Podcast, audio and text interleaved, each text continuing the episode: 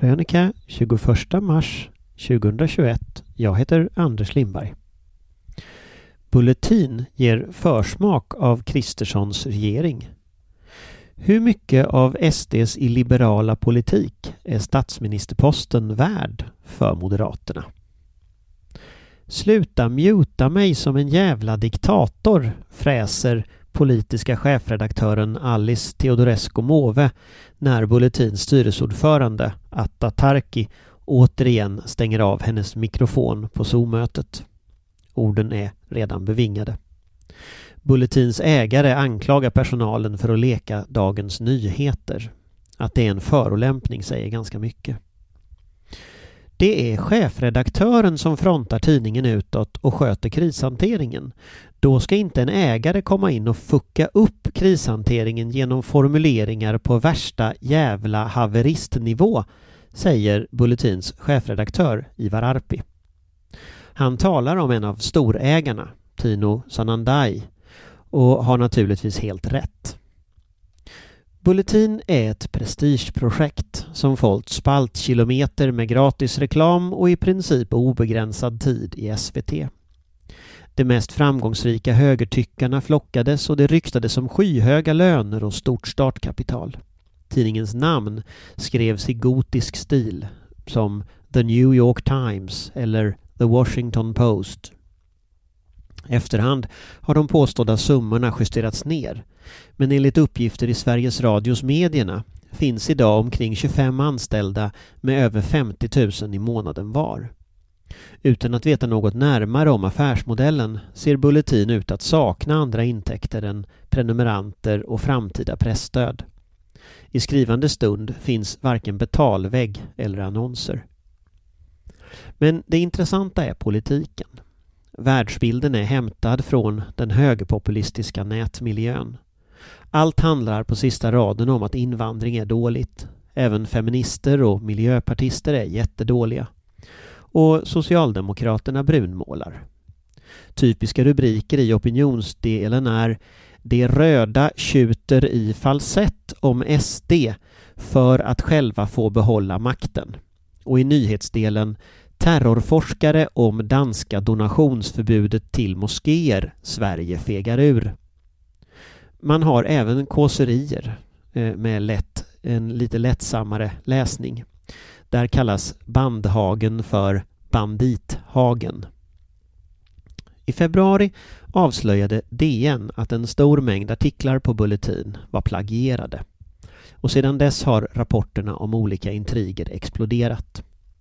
Men vad trodde ni egentligen? Får jag lust att fråga. Bulletin förenar två nyanser hos den nya högern. Att ägarna vill styra det redaktionella innehållet hänger ihop med hur högerpopulister tror media fungerar. Man ser SVT som vänster, på riktigt, och tror att LO styr texterna på Aftonbladets ledarsida. Eller att Bonnier bestämmer, in, bestämmer vad som står i DN. Nu försöker de styra sin tidning precis så. De har helt enkelt gått på sina egna myter. Detta frontalkrockar med en redaktion skolad på riktiga medier som vet att ansvarig utgivare bestämmer och även om de ständigt reproducerar den högerpopulistiska mytologin utåt har de inga planer på att själva leva så. Konflikterna på Bulletin är på detta sätt en föraning om Ulf Kristerssons regering. Båda projekten lever i samma blåbruna gråzon där konservativa idéer, populism och nationalism flyter samman till en allt mer radikal och kompromisslös höger. Mediesynen hos Bulletins ägare speglar inte verkligheten. Men det gör inte heller resten av den högerpopulistiska världsbilden. Den som Moderaterna nu vill bygga sin regering på. Detta vet naturligtvis både Ulf Kristersson och Alice Teodorescu Måwe. De försöker rida tigen i hopp om att försöka tämja den någon gång i framtiden. Sluta muta mig som en jävla diktator. Vad är det då Moderaterna kommer att möta i förhandlingsrummet med SD? Och varför är det ett problem? I veckans 30 minuter på SVT försökte Anders Holmberg pressa Stefan Löfven om detta. Jag har en idé. Vi kan leta i SDs riksdagsmotioner. Som i Josef Franssons Åtgärder mot institutionaliserad korruption med nummer 2020-21 kolon 601.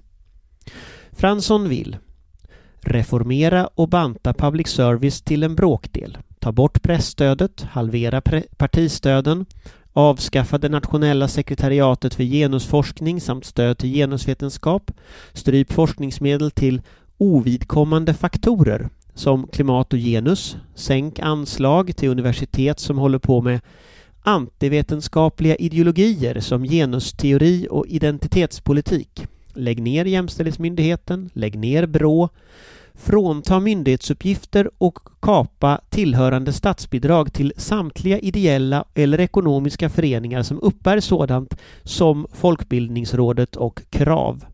Lägg ner Allmänna arvsfonden, lägg ner Sida minimera Sveriges engagemang i FN, frånta fackförbunden rätten att administrera a-kassan med mera. Han vill även beivra myndighetsaktivism och allmänt styra upp alla utnämningar av ambassadörer och myndighetschefer från riksdagen. I klartext ska myndigheter säga det SD vill eller läggas ner. Det är radikala förändringar och då handlar det ändå inte om SDs verkligt prioriterade områden. Invandring, kulturpolitik och brott. Där går man längre. I västerlandet brukar vi se fria medier, fri forskning, fritt partiväsende, fritt civilt samhälle, fria universitet, fri folkbildning och självständiga myndigheter som hörnstenar i den liberala demokratin. Det är precis dessa institutioner som var först att monteras ner i Ungern och Polen och som Trump lyckades skada allvarligt på bara en mandatperiod. Med en retorik inte helt olik SDs om myndighetsaktivism, korruption och den djupa staten. Josef Franssons motion är från senaste allmänna motionstiden. Detta är inte SDs rötter, utan SD idag. Det hade nog varit bra för Bulletin om de i förväg gjort klart för sina ägare vad som gällde. Att den högerpopulistiska världsbilden är för utvärtes men inte för invärtes bruk. På samma sätt borde Moderaterna och SD berätta för väljarna var gränserna går innan valet. Hur mycket av SDs illiberala politik är statsministerposten värd för Ulf Kristersson? Och kanske viktigast, vem har i slutändan rätt att stänga av vems mikrofon? Du har lyssnat på en podcast från Aftonbladet. Ansvarig utgivare är Lena K Samuelsson.